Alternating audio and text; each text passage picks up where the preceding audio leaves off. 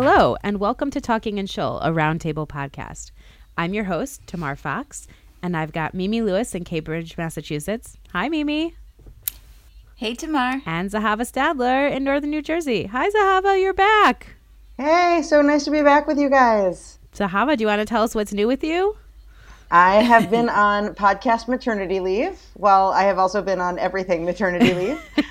um, and so I have a new baby girl at home. Super awesome. We are we are pro babies, um, especially when they let us sleep, but Yay. also the rest of the time. You know. we just got a Skype uh, first interview with Zahava's baby, and she was amazing. You'll you'll all have to wait. But I can just say it was top notch interviewing. Excellent. Yeah. Yeah, it's it's really about the expressive face at this moment. it's so true. Not so much about the word choice. Yeah.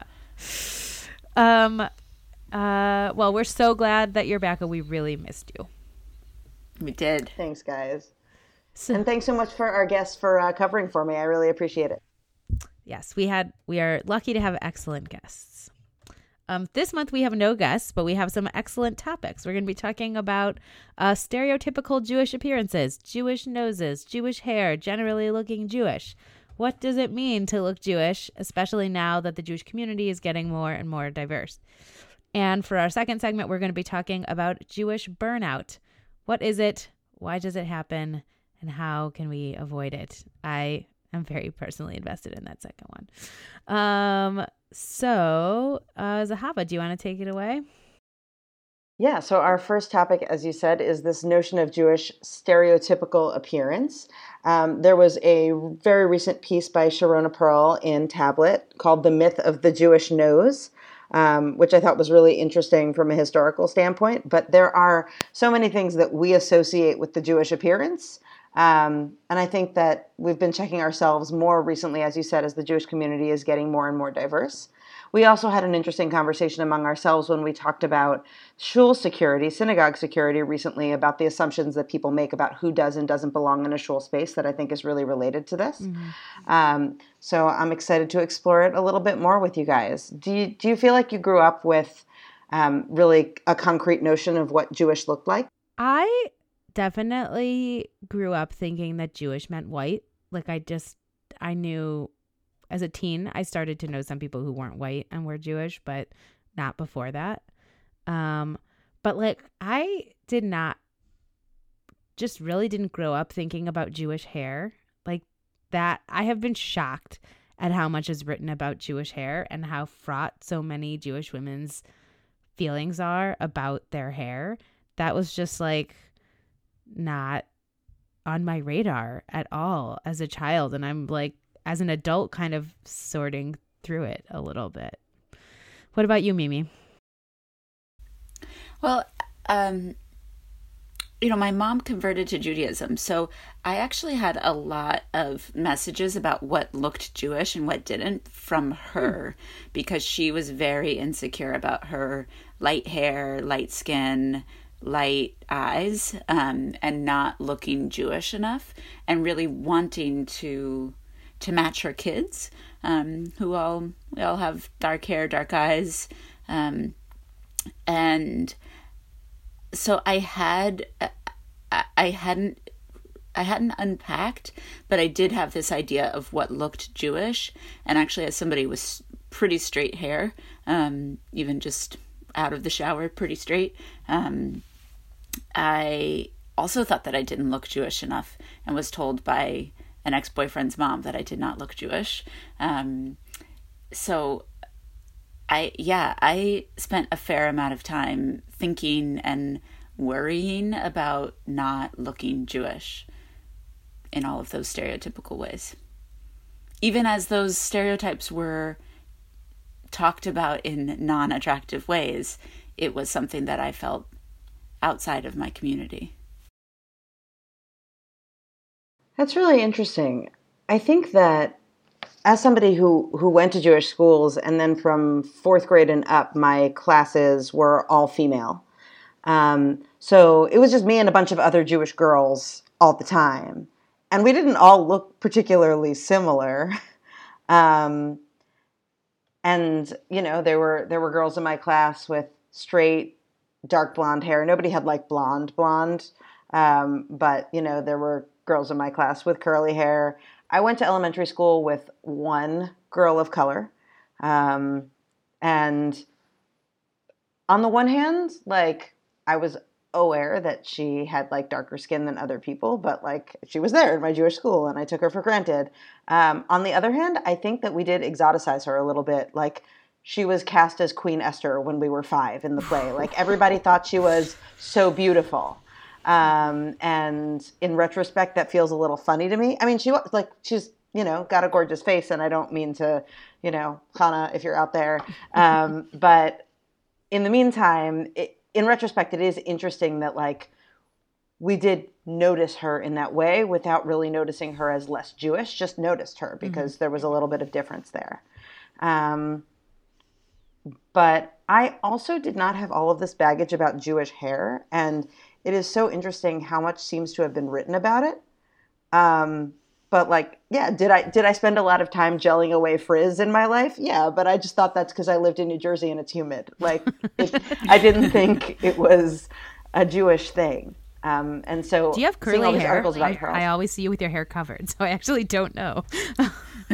I have like wavy hair. My mom has legit curly hair um, and i have wavy hair but i mean i spent like my teen years pulling it up into a ponytail when it was wet, and so the top was always dry, like straight by the time mm-hmm. it dried, and it looked kind of like Mary Kate and Ashley were doing this thing at the time that was like straight at the top and then like waved out at the bottom. that was what my hair was doing. Um, not in homage to Mary Kate and Ashley. It just happened to be the same period.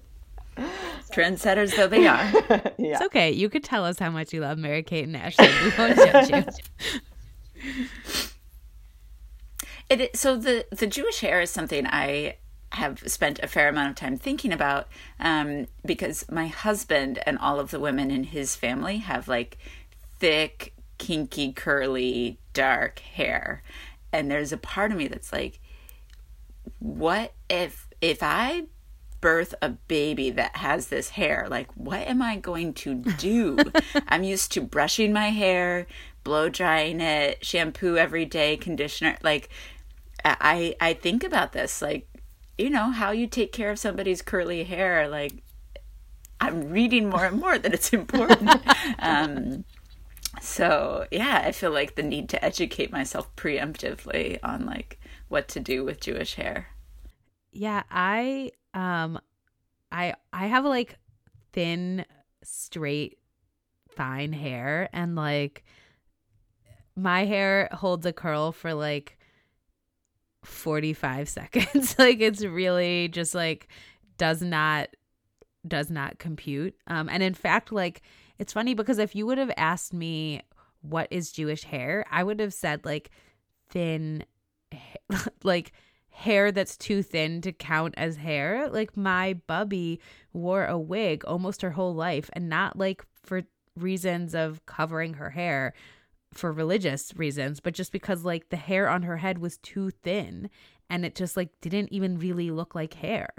So, right. like that to me was like the most Jewish hair was like having a wig on because like your own hair like didn't really do the job. Um but like what most people I guess think of when they think of Jewish hair is big thick curly hair um, and yeah, I mean, it's just fascinating to me how specific that is and how few Jewish women I know that it applies to. Like, I know some women with like incredible manes of curly hair, but like, I would not say that most of the Jewish women I know have hair that's even like in that realm. Like, it just it doesn't really speak to most of my Jewish experience, even my like most normcore Jewish experience. Um so I'm kind of like puzzled by it. And the same is actually true for um big noses. Like the article by Sharona is really interesting because she talks about how like, you know, it it doesn't work in a world where we just have Jews that look like all different kinds of things, but it actually never worked. Like somebody actually did a study of measuring Jews' noses, and the study is like now over a hundred years old. So it was like at a time when the Jewish community was less diverse than it is now, and it's still like Jews just didn't have big noses. Like the results of the study were basically like this isn't really a thing, but it is a thing in people's minds. And it's not just a stereotype, like an anti Semitic stereotype. Like within the Jewish community, I also do hear people talking about, like, oh my gosh, look at that. Look at his Jewish nose. Um, and I I do wonder how much of it comes from the anti-Semitic stereotype though. Like is it something that we've reclaimed? Because I can't think of a traditional Jewish text that I have ever read that mentions noses as like a Jewish mm-hmm. feature of any kind. Like it just yeah, I mean, it's certainly not something that comes from a Jewish text. Well, I don't I don't mean like biblical commentaries. I just mean like, you know, whatever, the like responsa from the 1800s. I don't nobody nobody says like, "Oh, our, we're not sure this child is Jewish. Let's measure his nose." Like it doesn't mm-hmm. it doesn't come from anywhere internal that I can see. And also like we our actual Jewish literature, right? The, the body of knowledge that we have is very clear that Jews are more diverse than Eastern Europe. Right. Right? Like, we have, like, you know, at the very least, everybody knows that we have Sephardic Jews from Spain and North Africa and the Arab world, and we have Ashkenazi Jews from from Northern and Eastern Europe, and like, there at the very minimum we've we've reckoned with that level of diversity in like all of our in all of our history for the last however many hundreds of years like the notion that that Jews look a certain way doesn't seem to come from the religion right, um, right. It, it really seems to come from a self-consciousness about how we're perceived and I, I find it very interesting like the what we append the word jew to like jewish nose jewfro mm-hmm. um, mm-hmm. like are the I mean, and when I was when I was growing up, I did actually think of like dark blonde hair as Jewish blonde. Like the girls I knew with blonde hmm. hair had Jewish blonde hair. um, like they didn't have real blonde hair. Um, the only person I know who is like a real like extremely blonde, like white blonde hair, is an Orthodox Jewish person. um, mm. and like at our high school was kind of like a sight to behold. well, did any of you have friends who I, I did friends who the summer before college went off somewhere and came back with a different nose? Oh, interesting. Mm. I'm trying to think. I don't think I know any people. I, I don't know anybody who got a nose job for at least for that reason. Yeah that was a that was a thing that I I definitely witnessed and was not discussed. You know, it was sort of like this is what I feel I need to do in order to go to college and feel good about myself, feel ready to make this new set of friends and relationships and yeah, we never talked about it. Hmm.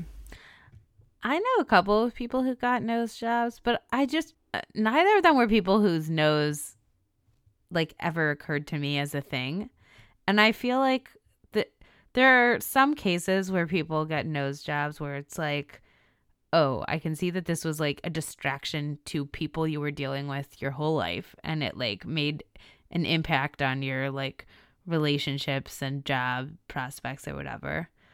But I feel like most of the people I know who've gotten nose jobs, it's been like, this is more about your self conception than anything else. Like, right. You know, and and that's why I feel kind of not not super positive about nose jobs is because I feel like they're like almost like an external expression of an internal anxiety um and like I wish that there was a way to be like you just don't have to worry about that anymore. It's it's like not a thing that other people are focusing on at all. I mean, I know that that's like not in any way, shape, or form how self conception works, but um, but it seems it actually seems like maybe that message is happening in some way because the number of nose jobs in America and in the Jewish community have dropped. Yeah. So from I think I read something like from 2000 to 2014, the number of nose jobs dropped by like 40 percent um, in the in the whole country, which is a lot of different reasons why people would get a nose job. Um, but yeah, I think we're I, I feel a change certainly like in Jewish conversations, people you know proud of their noses or just like you know not not buckling to like any of the shame even like twitter rant twitter trolls um you know attacking journalists about their noses it's like screw you yeah i i also think we're just kind of in a different moment in like body positivity and stuff now and so i think that is playing into it as well but it does feel like the there was a moment in the like 70s and 80s when it felt like nose jobs for Jewish girls was like a thing that people talked about as like a known phenomenon. And I feel like it has gone away. And I don't, I'm not sure why. I think people, though, did think of Barbra Streisand as someone with a Jewish nose. Um, and that there's like a little bit of pride mm-hmm. um, in being a visibly Jewish, um, visibly Jewish celebrity, and part of it is you can you can tell we, she's got that nose. I think Jon Stewart used to make jokes about, jokes about his own nose, um, but you know, you go back to like old Hollywood, the people that um, Americanized their Jewish names didn't also get a nose job. Um, it wasn't it wasn't necessary. Like you didn't need it in order to be undercover. Um, right, right, right. I do think that if you come from a segment of the Jewish world where you think of Judaism more as an ethnicity, um, and this is, I think, especially true among Russian Jews, that they've got sort of um, a very strong sense that Judaism is an ethnicity rather than a religion and sort of a, a post Soviet way. Um, like the religious identity was far less important than the ethnic identity. And the fact that somebody looks or doesn't look Jewish in contradistinction to like a blonde, pale Russian person, there was a Russian Jewish look. I remember somebody um, who was in my, uh, you know, on my hallway my freshman year of college, and he mentioned to me that he was also Jewish, and I'm like, oh yeah, like you look really Russian. Like he was Russian, and he mentioned that he was also Jewish. I said, oh yeah, you look really, really Russian to me. And he said, Really? Like Russians don't think I look Russian. Like they think I look Jewish. And that is not the same thing. Um, and well, you were probably used to seeing a lot of Russian Jews. Exactly, right? But if you yeah. if you come from that segment of the Jewish world, then this might be a really different conversation for you. Yeah. It's funny that you said though that like the that Barbra Streisand's nose made her visibly Jewish because it's like what what is that now? Like there was a time I think when people felt more like people would be able to look at you and know that you were Jewish. And now we're in this time where it's like that isn't really a thing anymore. Although like there there are still some people who have a, this kind of like old-timey look to them. I'm thinking of Adam Driver in BlacKkKlansman where it's like yeah, the characters are like, this guy looks Jewish. And I found myself being like, yeah, how does anyone not think that this person is Jewish? So, like, I, I don't know. I, I feel like that that's kind of one thing. But now we live in a world where, like, this is not really the case, where where we typically see people and might think, oh, this person really looks Jewish. So, like, what are the visible Jewish signifiers for you. I was thinking about it and I was like, for me, it's like, it's about clothing and headgear. Like, that's mm-hmm. really. But those are signaling choices. Right. Right. I think for me, it's actually less about what makes me assume someone is Jewish and more about what makes me assume, sometimes erroneously, that someone is not. Mm-hmm. Mm-hmm. Um, and so, you know, Mimi, this might resonate a little bit more with what you were saying about feeling like you didn't look sufficiently Jewish for some mm-hmm. people.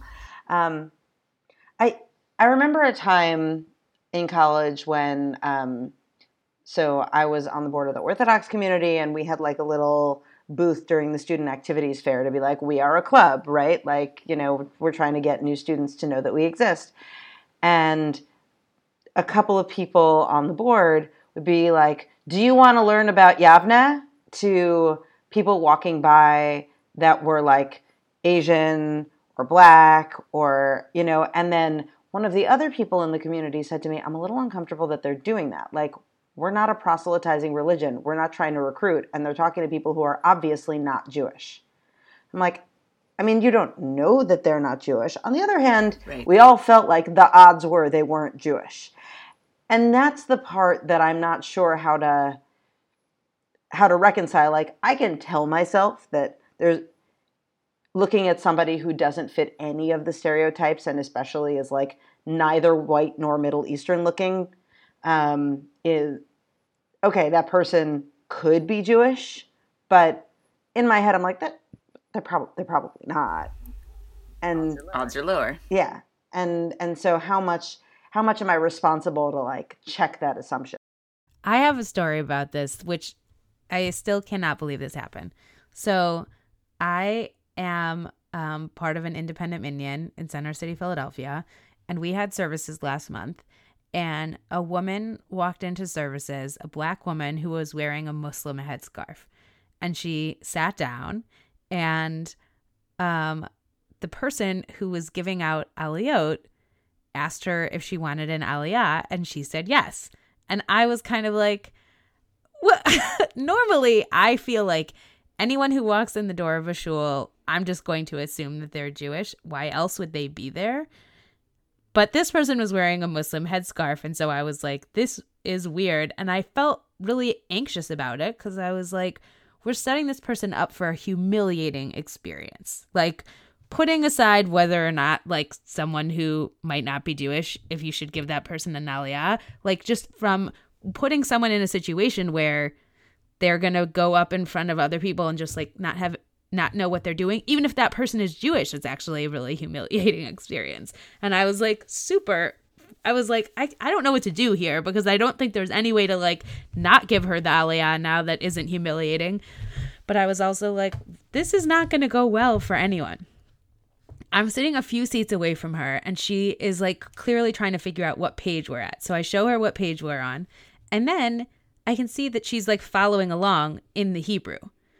And then she goes up and has an aliyah and does better than a lot of Jews I know because having an aliyah is actually like kind of choreographically complicated and she nailed it. And I was like, okay. I was just totally flabbergasted.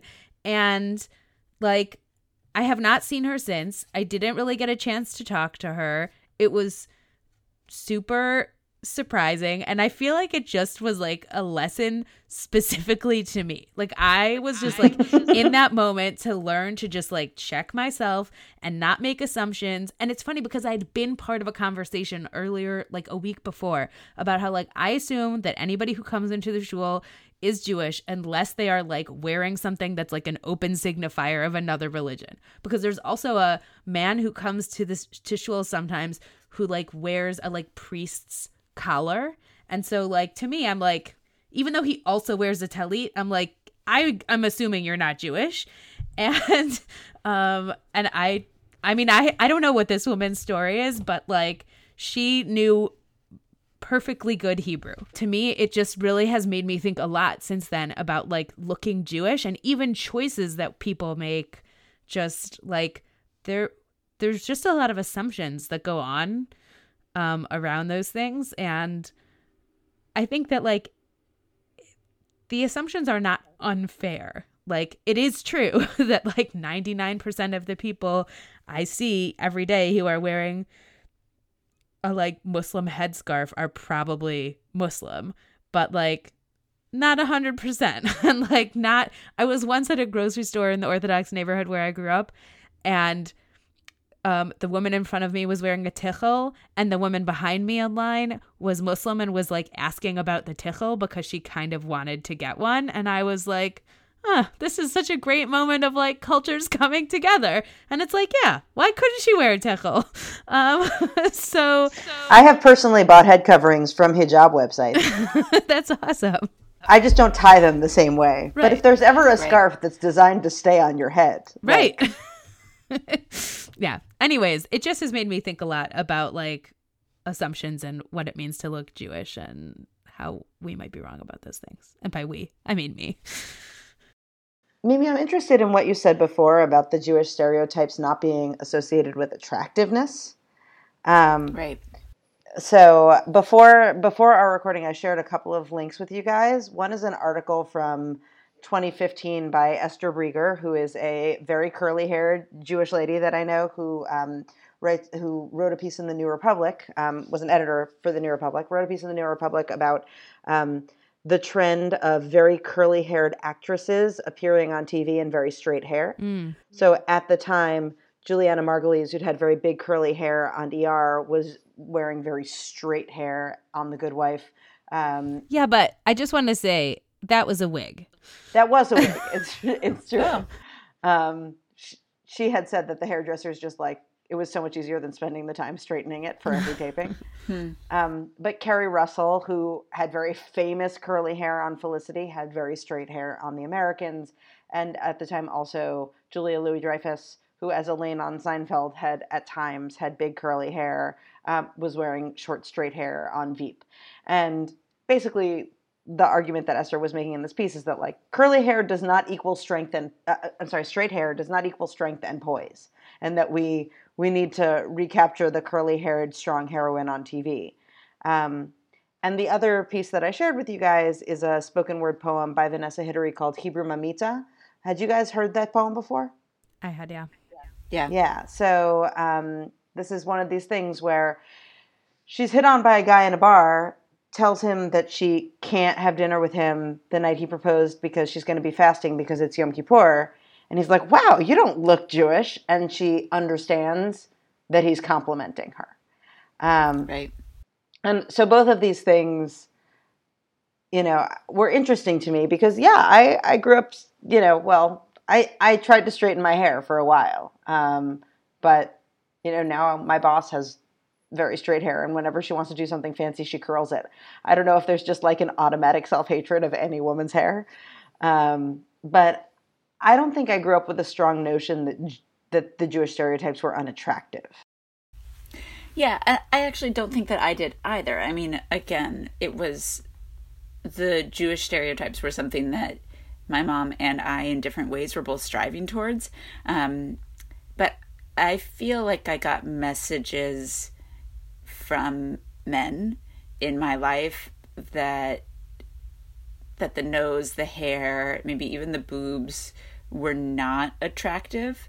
Um, and you know certainly like the you know some of these stereotypes like when i think of the stereotypical jewish physical appearance attributes i think of like nazi propaganda comics and those are those are very hideous um drawings and yeah i think that though i there are times when I think like, well, so I don't have the nose or the hair, but like, can't that be a good thing? Like, isn't that pretty? Like, tell me that it's pretty.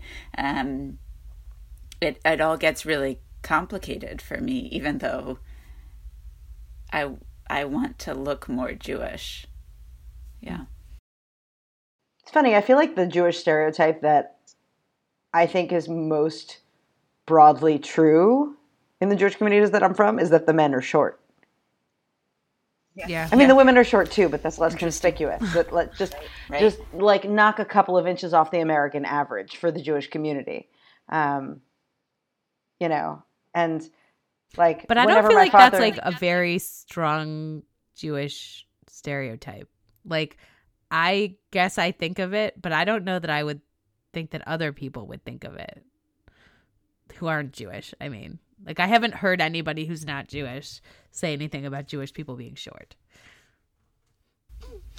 I remember once walking into a bar in college with a lot of Jewish friends and somebody saying, This is the shortest group of people I've ever seen all together.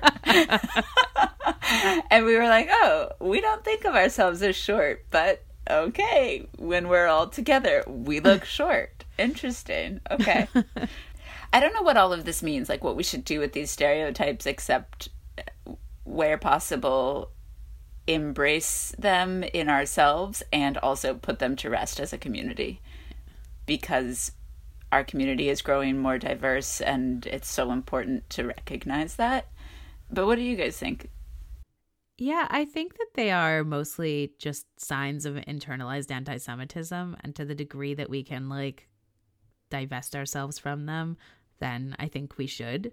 But it also just like reading all of the the things that Jewish women have written about their strong feelings about Jewish hair, does just feel like, oh, I don't know how we can undo this. Like this is like really deeply, deeply ingrained into a lot of people's psyches.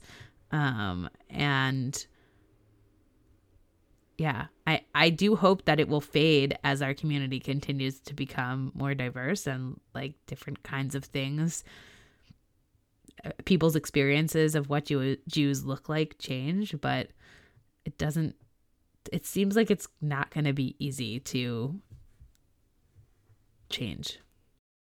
To me, I think the most important thing to check in myself is just to make sure that when I encounter a Jewish person that doesn't fit like a white European stereotype, to not assume they're a convert. I think this is something that happens a lot to people, and they're like, no, like I've been, and not that it would be negative if they were a convert, but I think that there are like sometimes different uh, different supports that you offer to somebody or different explanations that you offer or whatever that may or may not be appropriate in the moment but you the the assumption that somebody is a convert i think is really pervasive if you um, if you see somebody who doesn't fit that white european stereotype and i think just putting that experience on people there's no reason to ever assume somebody's had an unusual experience without without them letting you know that it's true. Yeah. Yeah. All right. Should we move on to burnout? Oh man, who's not psyched about burnout? uh yeah. Um so I am the person who suggested that we talk about burnout, and I wanted to talk about it because there was a great article in BuzzFeed recently by Anne Helen Petersen about burnout and what it is. Um, and basically, we'll link to it in the show notes, but she basically posits that, like, the millennials, especially older millennials, really have this big issue with burnout because they've been primed since childhood to be like as productive as possible and that that really leads to people feeling kind of like once that at when they're at their peak peak productivity they're like oh is this it? Like this doesn't feel good. Um there's more to it than that but that's kind of what I my my understanding of her her sense of of burnout is.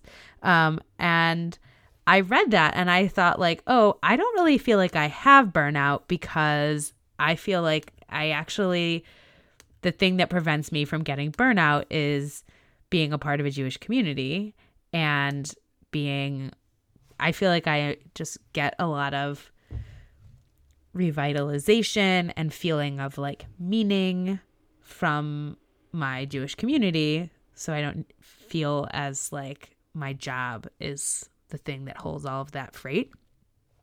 But then I was at shul and I was like, oh my God, I'm so burnt out by Judaism. Like, I just, I just yesterday was having a really, when I was at shul on Shabbat, I was just having this like really intense feeling of like,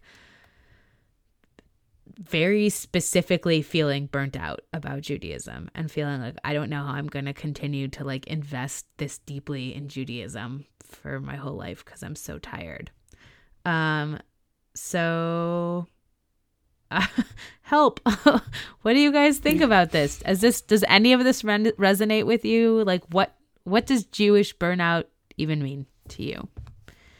I think that one thing about well, I think that there are two different ways you could be feeling burnt out. One is in your own private observance and whether the emotional and mental investment that's required in order to be having like a, a, strong Jewish experience is something that you just don't necessarily feel like you have right now. um, or have to give right now. The other is the Jewish communal participation investment. Um, and I think those are actually very different things. And I think that over time in my life, they've ebbed, and, they've ebbed and flowed, not necessarily together. Um, it's not as though when I'm feeling lots of personal connection, I'm also really communally involved in practical, hands on ways. Um, sometimes they might be inversely correlated. Like the effort that you're putting in in a tangible, communal way might mean that you actually don't have the energy or, or mental space for your own um, spiritual investment. And maybe you might need to dial down that external investment in order to fan your personal flame a little. Um, and sometimes on the opposite, if you're not feeling it internally, you can say to yourself, well, my Jewish participation right now, my Jewish investment right now is something that I can sort of fake it till I make it by doing the external stuff and doing that community support participation stuff. Um, but I think that presupposes that it's okay to ebb and flow. And if you put yourself in a real position of communal responsibility, um, that's a long term commitment, then it's really hard to ebb and flow because you have these commitments to other people. And that can mean that it's really hard to tend to your own personal investment on the inside because you it's it's not optional the stuff that you've committed to. Yeah. Sorry, Mimi, did you want to say something? Um, I found myself thinking about um, the documentary we watched, There Are Jews Here, about very small Jewish communities and the ways that um, the volunteers in those communities got incredibly burnt mm-hmm. out. Now, when I think about burnout, I also think about the communal obligations, the getting stuff done, the um, committees. I'm not a I'm not a member of any of those sorts of things in my Jewish community currently. So for me, actually, the burnout is around the Chagim, getting just like so tired of all of the praying and holidays. Um, but I actually did some googling, and I found that this seems like in the Jewish community, the burnout is discussed among rabbis, and in the Christian community, it's discussed among lay people. Um, hmm. And I found some really interesting. Uh, we'll share in the show notes. Um, some really interesting, like Christian blogs about um, finding finding antidotes to burnout. I want to share two that were Christians finding antidotes within Jewish tradition which I think is interesting. Um, so one woman was talking about uh, she was actually clergy and she was talking about the obligation to I, I guess sorry let me just say from the outset both of these blogs that i'm going to mention tie their burnout to this christian notion of suffering and sacrifice um, and though that's not something that we have necessarily in our text. I think it is still something that we have in our community, in the Jewish community, right? Um, so, uh, in the first one, the clergy member was talking about feeling burnt out by just continually accepting with compassion people's abusive behavior towards her. Um, and she was diagnosed with PTSD and like had to take a break from church. And she found an interesting she she was reading a memoir by Elie Wiesel and actually really drew inspiration from this idea of choose life. Um, and the idea that she can't totally withdraw she needs to choose the things that rejuvenate her and refill her. And then the other blog a, a Jew a Christian um, person who volunteers a lot for her church was talking about what how churches can keep volunteers from getting burnt out. And one of the themes that she brought up several times was Shabbat, like letting people investigate and play with and explore taking a break. But she also talked about, I thought this was interesting, when you're on a committee, people you get so focused on the tasks and the showing up and when are you going to be there and when's the next meeting um, that committees often don't make time for prayer and sharing.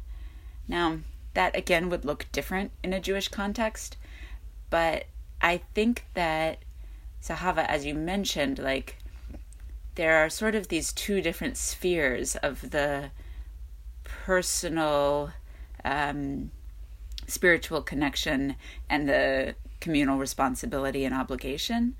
But it's an interesting idea to make room for the personal spiritual while volunteering in the communal obligation sphere.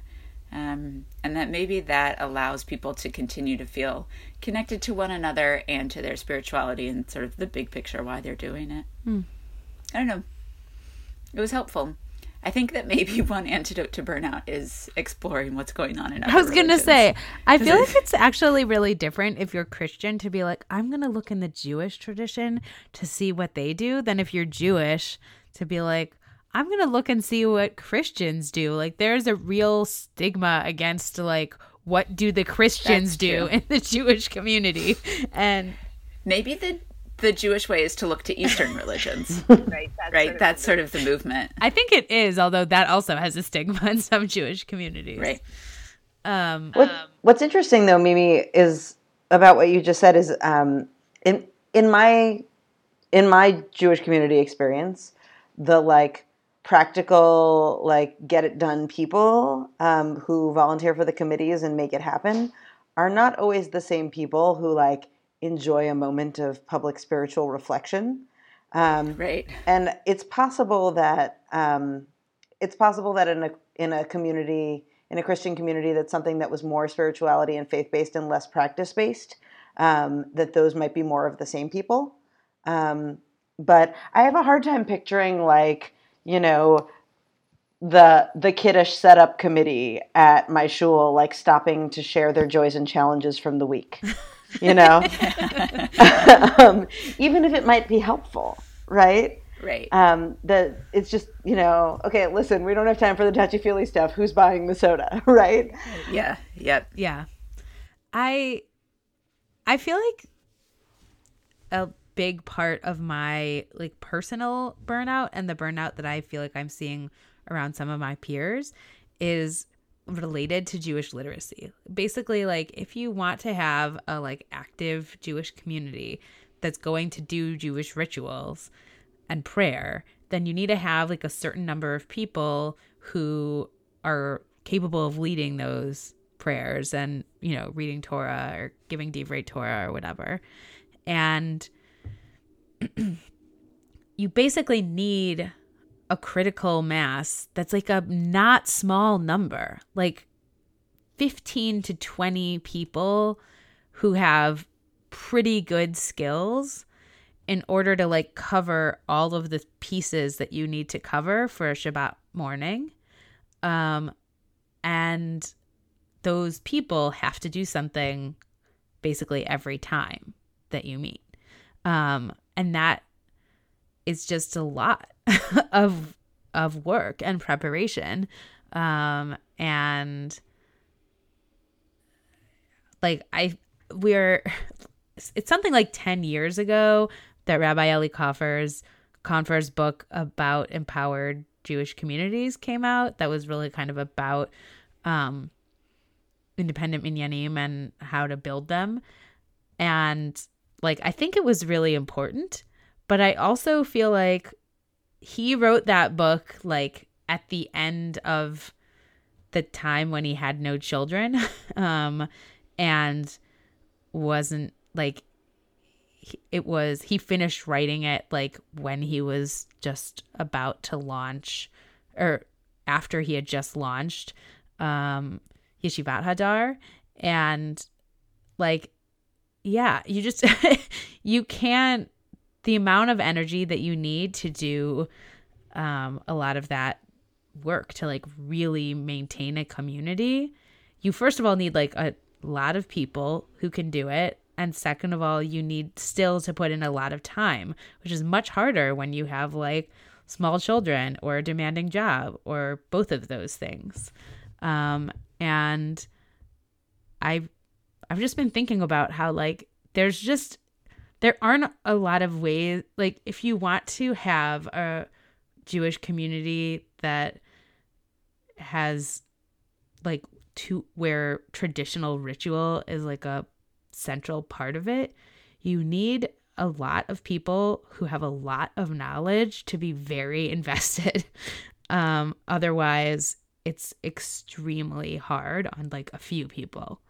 And or you need a really strong adult education program going. But that's something that the people with more literacy need to be facilitating to and making to happen as right. well. Yeah. I think the, the, the other option actually is just the expensive option, which is like instead of having all these people lead services, you hire a right. chazan. Right. And like the professional model, um, you know, I, I think that communities, not independent minyanim, but communities where um, where less of less private Jewish education is assumed among the membership are communities that have professional chazans more likely, the, you know, to do prayer leadership.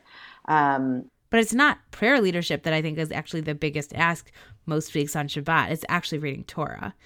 Um, and that's the thing where it's like if you once you learn how to lead Shacharit, you can lead Shacharit anytime. And you might need a little bit of preparation, but like you don't need the amount of preparation of that it takes you to learn a Torah reading, which takes a lot longer, even if you learn Torah reading very quickly.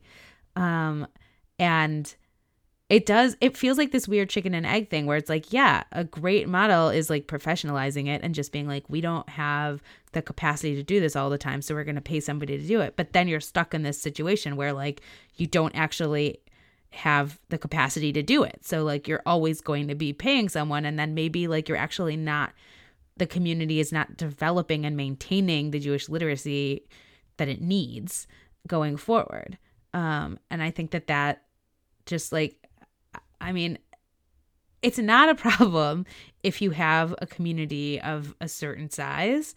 Um, but I just feel like more and more that isn't that easy to get. Like I live in Philadelphia. It's not like I'm it's not like when I lived in Nashville.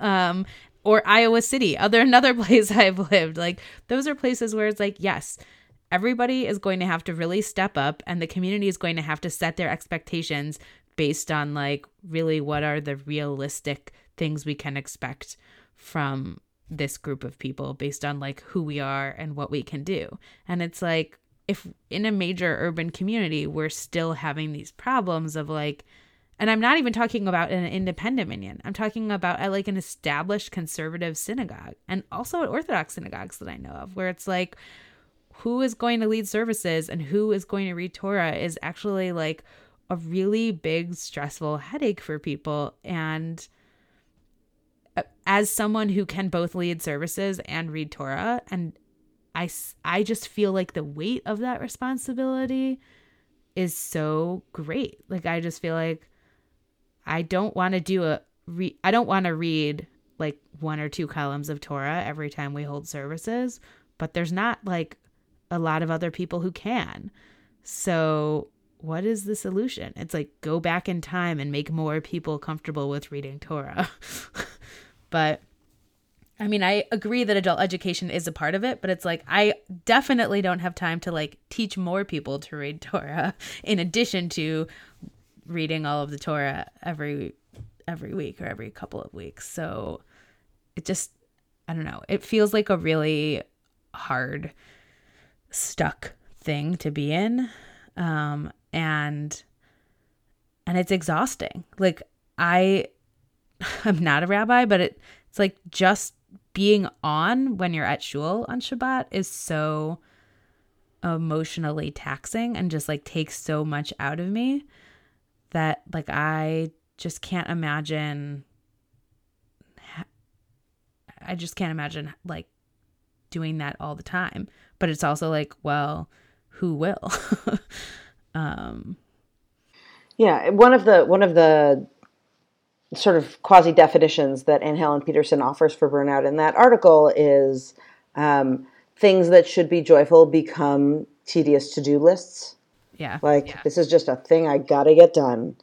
Um, and I think in the religious context, that's especially pernicious because if you are unable to experience any of this as joyful or personally meaningful, then like you are on the losing end of your religious experience. Um, and you know, I in in response to that article, actually, so I um I, I watched the collaborative video blog, the Vlog Brothers, on YouTube, um, and which is a collaboration between Hank and John Green. Um, John Green is a young adult author. Well, the two of them are now both authors and do the internet as a significant amount of their job, so it's a little hard to explain who they are. But anyway, so Hank wrote, uh, created a video on burnout pretty recently, um, and he said that for a long time he thought burnout was I've done this for so long that I just can't do it anymore, like I collapse. Um, but that he'd been talking to somebody about the neuroscience of it, and that it actually seemed like a better definition was the treadmill keeps going, but the dopamine runs out, so you're still doing it, but you're not enjoying it anymore. You're not getting any any benefit out of it anymore. Um, and that was meaningful to me, especially Tamar and the kinds of stuff you're talking about in in Jewish communal obligations. Um, and the model that he put out was actually helpful and interesting to me, which is that in order to do something, you need fuel and opportunity. Um, fuel could be like your sense of responsibility to your community, or it could be the personal meaning that you're gleaning from it, or it could be any number of other things. And opportunity is, you know, you've got the time, you've got the financial wherewithal, you've got the institutional setup that's required, you've got whatever it is. Um, and I, I think some of it is recognizing when one of those things is running out and figuring out which side you need to focus on, right? So if you have the, the communal structure, but your fuel is running out and all you have is this plotting sense of obligation, then that's something to address with other people in your community and figure out how you can um, how you can divide things up. And I think that maybe one one thing that is helpful is explicit rotations yeah. so that you know when you're off. You know, growing up, um, my father was one of the gabais of my community, one of the people who's, I think of my my father as as one of spirituality's traffic cops. Like that's, um, which is actually kind of the perfect Jewish role for him. Um, but he was in a rotation for a long time with two other gabais, and each of them would do a year and then you knew you were off for two years. You were the gabai for a year, and then unless you know one of them went on vacation and they would say, "Hey, I'm going to be away for next week. Can you step in?" But they knew they were off, um, and you know that's something that you have to go to your opportunity structure, right? Your community institution, and say like, "My fuel is out." And, and we have to do this together, or else I'm go- I'm going to have the more traditional kind of burnout where I just have to stop. Um, but if the issue is that like you've got the fuel, you've got the fire, but like you don't have a minyan Right. Or whatever, the opportunity structure isn't there. Like you need to know which half needs solving. Yeah. I also been thinking a lot about the gendered like part of this, which is that I feel like in Jewish communities, the women are the ones that often end up doing a lot of the like grunt work. Um and like being on the kiddush committee and like you know trying figuring out what Tat is going to look like and then like hiring somebody or being on a rotation to do it. Like a lot of that stuff ends up falling primarily or exclusively to women and I think that that is just really just complicated because like the way to fix it is to involve more men in all of the you know, in the lead up and in all of the committees and all of that stuff.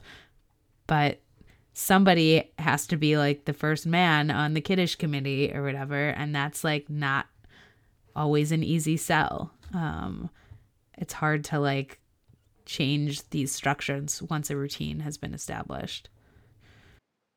Yeah, I think that's also related to what you were talking about the small community problem, right? Like you need a large pool of guys to find the one who's willing to be the first yeah. man on the Kiddush yeah. committee. Right. Um, right. And also, I think that age diversity in a community is really big with this because, as you said, people with young kids have less capacity, but you know, people who are in a um, people who are in a later stage of life might not have the, you know, priority or ideas to create programming that are great for for people with young kids or young professionals without kids or whatever. And basically, like big, age diverse, committed Jewish communities simplify things and also are really, really hard to make happen. yeah. Right. Basically, you have to choose from the ones that already exist. Wow, Tamar. I don't want to go to shul anymore. I have too much work to do when I get there. You know what though? What would happen to your community if you like moved to California? Right? They would have to figure it out, but because you're there, you feel like you can't not be there. Yeah. But you would not consider that a reason to not move if you had a really good reason to move to California. I mean, I'm not saying you're planning on it. um, Newsflash to Tamar's family. Um, yeah. yeah. Jesse's going to listen to this and be like, what? Um. but our sense of our own indispensability it's it's dependent on yeah i do not think that i'm indispensable i'm for sure not indispensable i i just think that i um like it is totally a factor of like caring about things and wanting them to be a certain way, but then being like, oh, but like actually other people don't care as much. So if I don't like step in and make it this way, it probably won't be that way. Um, and also a factor of like, you know, I being being a sucker and being the person who says yes to being on the committee when asked even if you don't really have enough time because you want your demographic to be represented on the community or whatever. Like there's just a lot of to use a buzzword of the moment, intersecting things going on here of like a lot of work that needs to get done, maybe not quite enough people or people not not enough people stepping up and also like really f- wanting a community that's going to like be the right community for you. And if and like i guess uh, one thing that i really took away from um Elie Kaunfer's book was like if you want something to be different like if you want to complain about something then you have to like have a solution and want and be ready to do a thing about it. And i do really try and do that in the jewish community and in and not in the jewish community but i also am just like well how do we like at a certain point there are things that you want to change that you like do not have any more gas in the tank to change. Um and i feel like that yeah i don't know. Didn't mean to make this segment all about me. Um, no i mean but i totally get it it happens to be that like having a new baby is is the best possible excuse to not show up first time. um, but i'm but it's it's for real, right? I like everybody is really impressed when I go to shul right now. like you get so much affirmation, um, and you know it's it's an interesting thing, right? Like I feel the lack because I've kind of absented myself because I can't quite manage most of most of the time to get out and go, um, and some of it is deciding that like it is important enough for me that one week in three is a week that I don't read Torah that I'm going to have to allow it to be subpar on the week that I don't do it in order to make sure that I have the fuel the rest of the time. And like that's a tough compromise.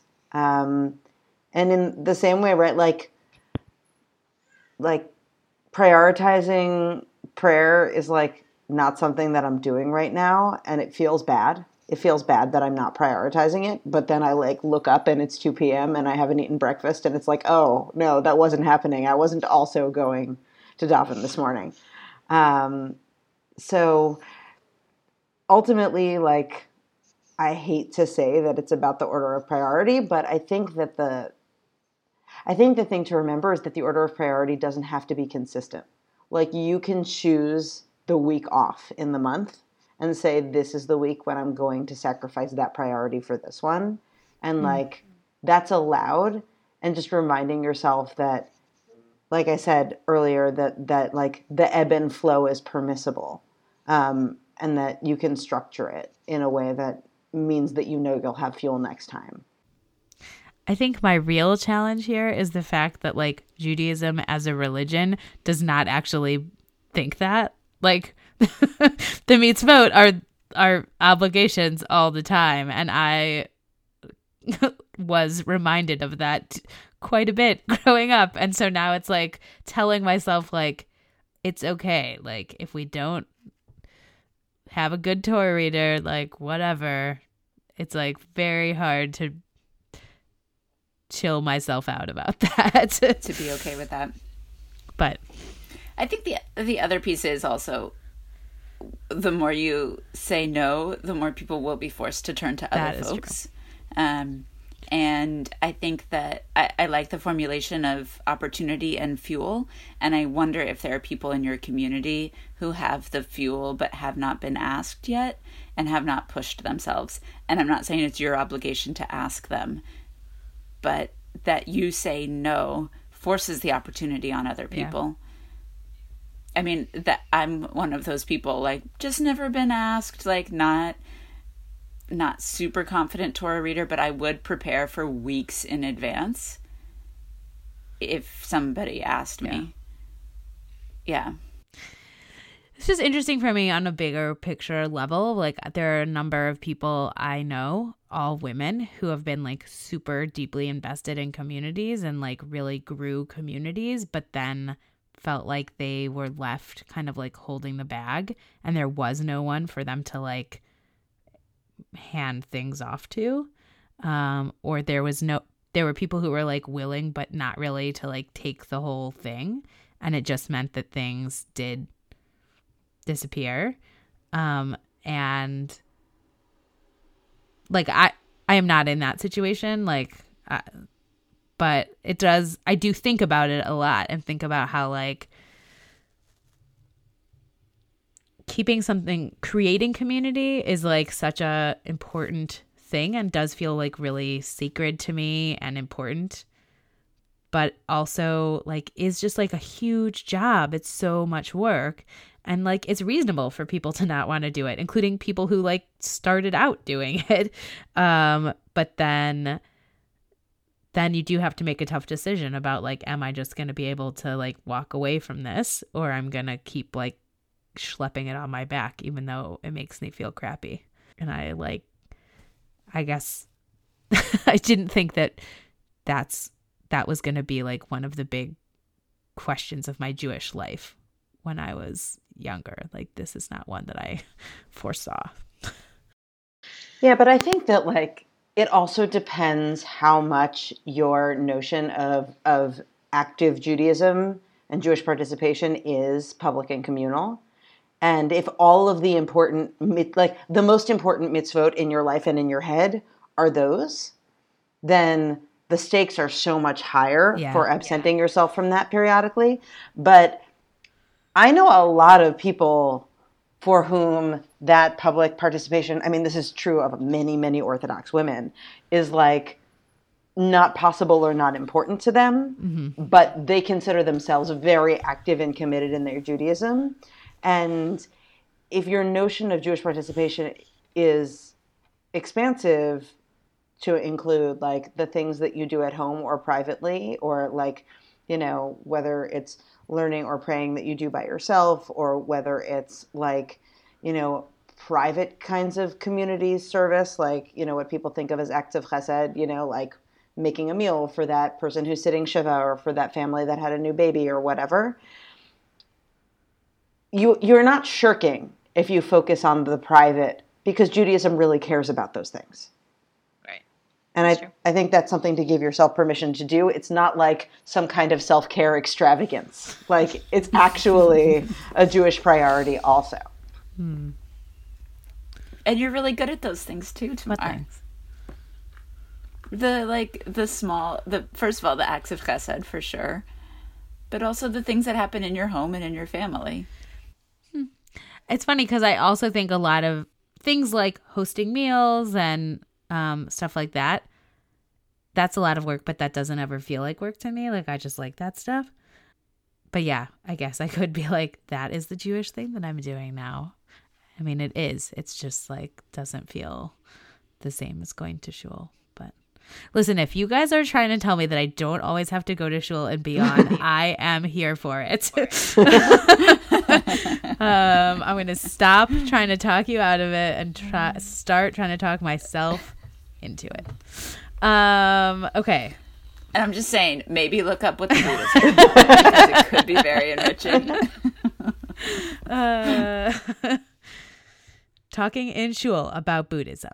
Um, uh, okay, I think we should go along to our endorsements. Zahava, you have been gone for so long. Would you like to go first? First. Sure. Um, so my endorsement is kind of a response to um, one of your segments last month. Um, so you guys were talking about the genderedness of Jewish ceremonies. It happens to be that along the way, I just had a Zeved Habat for my daughter. So I just did like a newborn girl ceremony thing.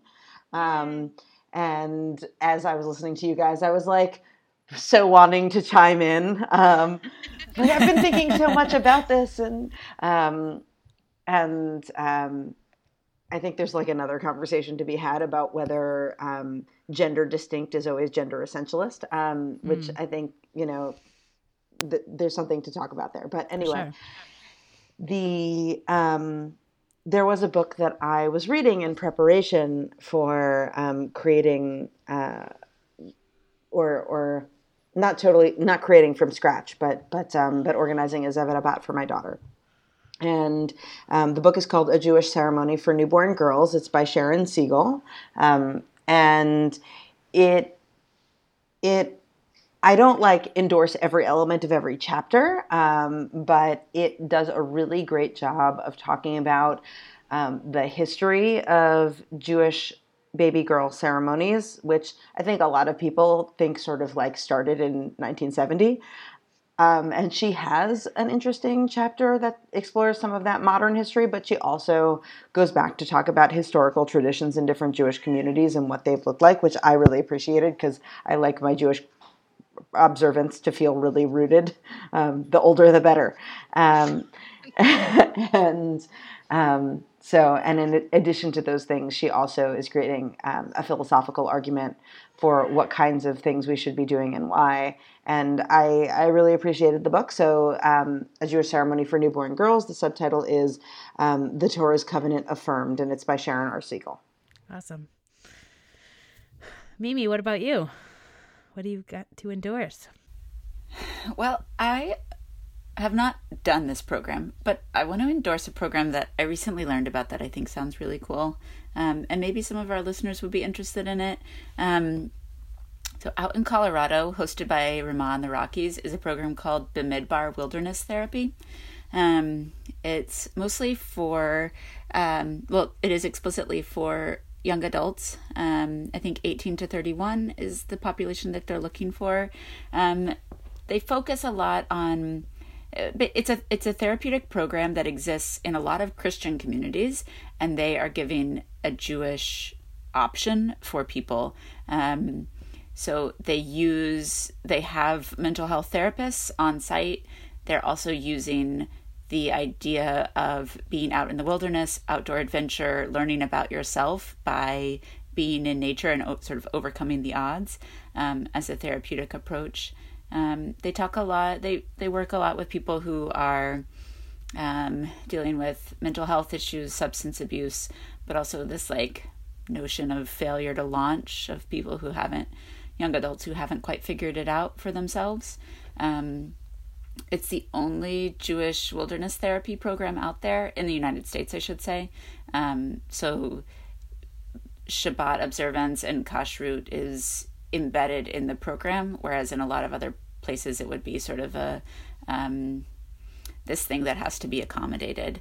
And yeah, it just sounds really, um, really interesting, really exciting and Im- impactful for certain people, and also like something that as a Jewish community, um, I think organizations like Chabad have done a lot when it comes to drug and alcohol abuse treatment programs. Um, and this is a bit more expansive. It's not just about drug and alcohol, it's also about just general mental health and wellness. Um, and I, yeah, I think it's something that I'm excited to see happening. This is their first, they did a trial five month period, like a um, sort of figuring it out, and this is their first full year doing wilderness therapy. It's called Bamidbar Wilderness Therapy. Looks really awesome. I have a friend who works there, and yeah, it sounds great. It's cool. Yeah. Um, I'm going to endorse a, a novel that I just read called Go Went Gone by Jenny Erpenbeck. Um, it's translated from the German and it's about um, a man living in or in the suburbs of Berlin, I think, and he grew up in East Berlin and he and his wife were like a young married couple when the um, Berlin Wall came down and his wife has died and um, he becomes he's retired and a retired professor and he becomes really interested in African refugees living in Berlin. And he kind of starts going to where they're encamped and listening to their stories. And he is kind of slowly becoming um, involved in their lives. And at the same time he's really thinking about his own personal history and what it was like to live in Berlin when the wall was coming down, and also kind of what happened with his wife. It's really an no one in it is Jewish, um, but it felt really Jewish to me because he is doing a lot of thinking about like what it means to have refugees there in Germany after Germany did what it did um, during the Holocaust and um, he's also thinking a lot about like what it was like to live in East Germany versus what it's like to live in Germany now. Um, and really kind of like how he has felt like a refugee in the past and how the refugees are being treated um, in the present. And I don't know, it really uh, affected me in a very deep way. I think the book is really kind of a meditation on like what it means to put yourself out there um, and do real chesed, real like acts of compassion for other people um, in a time when in in a situation where that's like not really looked upon as a great thing to do, where like nobody is really giving you a pat on the back. Um, and where the structures are not there to really help those people. So you're kind of helping them in a vacuum and what does that mean and how does that feel and what are are the contexts that you bring with you when you do that kind of work? I don't know. I'm not doing a good job explaining it but it was a really moving novel and um, really has made me think a lot about um, just what it means to help other people um, and how our own the stories that we tell about ourselves are so much a part of what goes into how we help other people um, and I don't know, to me that that idea feels very Jewish. So that's why I'm recommending it.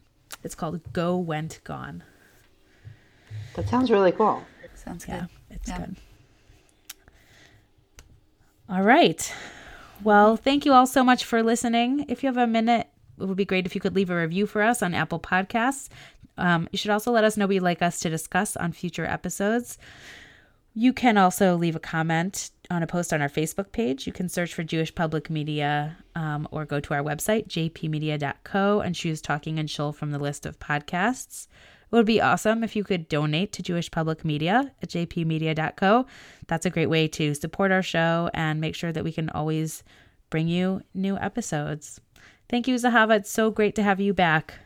Awesome to be with you guys. Thank okay. you, Mimi. This was lovely, as always. See you all next month.